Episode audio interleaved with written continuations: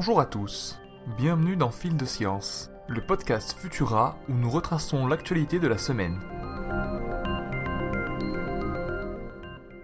Et la lumière fut. Une équipe de recherche internationale aurait pu prononcer ces paroles après avoir rendu partiellement la vue à une personne atteinte de rétinopathie pigmentaire, une maladie génétique qui entrave le bon fonctionnement des cellules de la rétine et leur photosensibilité. Pour ce faire, ils ont modifié génétiquement ces cellules chez le patient en question afin qu'elles produisent à nouveau des opsines, des protéines photosensibles. En insérant le gène codant pour cette famille de protéines et à l'aide de lunettes technologiques spécifiques, le patient qui ne parvenait plus à percevoir la lumière parvient désormais, 7 mois après l'injection, à localiser, compter et toucher des objets.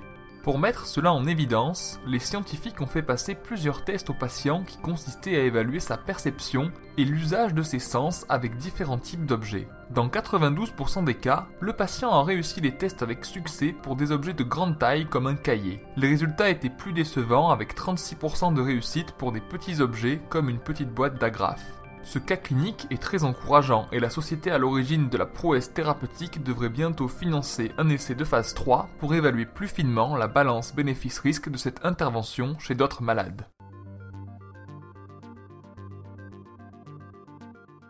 En République démocratique du Congo, les autorités, sous l'œil avisé des volcanologues, s'inquiètent d'une éruption prochaine du stratovolcan Niragongo. Des signes précurseurs comme la forte activité sismique, les fissures dans la ville de Goma et les mesures de déformation du sol dans la région laissent penser qu'une éruption est pour bientôt. Pour autant, impossible de connaître l'instant de la catastrophe avec une précision parfaite. Principe de précaution oblige, compte tenu des risques pour la population, la ville de Goma, qui compte 600 000 habitants, est en cours d'évacuation. Plusieurs scénarios sont envisagés par les scientifiques. Dans deux d'entre eux, une éruption de lave détruirait une partie de la ville. Mais dans le troisième, une éruption phréato-magmatique se produirait dans le même temps qu'un séisme, ce qui engendrerait, par un phénomène de brusque décompression, une éruption limnique, c'est-à-dire un relâchement d'une énorme quantité de dioxyde de carbone et de méthane, asphyxiant tous les organismes vivants aux alentours.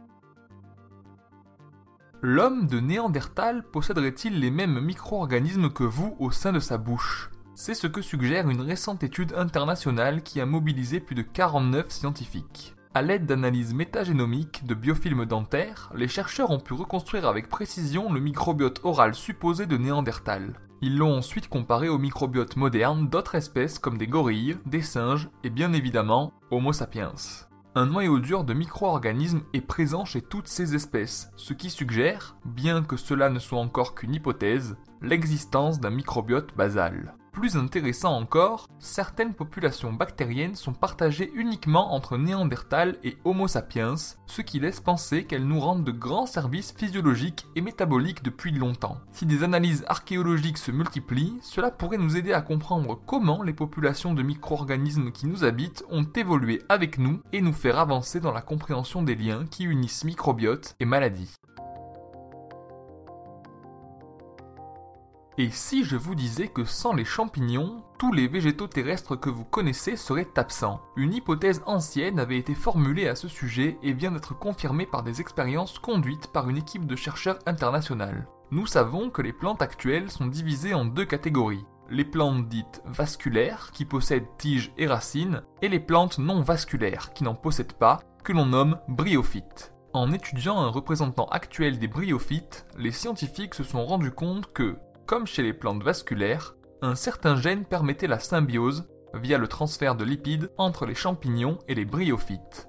Lorsque ce gène était inactivé grâce à des techniques de biologie moléculaire, la symbiose échouait, ce qui prouve qu'il est bien indispensable au transfert de lipides susmentionnés. Nous savons donc une chose sur l'ancêtre commun des différentes plantes qui colonisent actuellement la Terre, il échangeait des lipides avec des champignons il y a 450 millions d'années. Des astrophysiciens japonais viennent de mettre en évidence l'existence d'une galaxie spirale vieille de 12,4 milliards d'années. Grâce à des technologies de pointe et à l'évolution des modèles théoriques, ces chercheurs ont pu capter des photons provenant de cette fameuse galaxie nommée BRI 1335-04-17 lorsque notre cosmos était encore un enfant en bas âge de 1,4 milliard d'années. Cette découverte bouleverse le champ de l'astrophysique et de nouvelles observations et hypothèses théoriques devront être apportées pour avancer dans notre compréhension de l'évolution des galaxies et de l'univers. Les images de l'impressionnante galaxie BRI 1335 04 17 sont à retrouver sur Futura, bien entendu. Pour ne rien manquer de l'actualité scientifique, rendez-vous sur les plateformes de diffusion pour vous abonner à Fil de Science et à nos autres podcasts. Si vous souhaitez soutenir notre média ou simplement accéder à Futura sans publicité, découvrez nos nouveaux abonnements disponibles sur Patreon. On se retrouve vendredi prochain à 18h30 avec toujours plus de nouveautés scientifiques. Bon week-end à tous.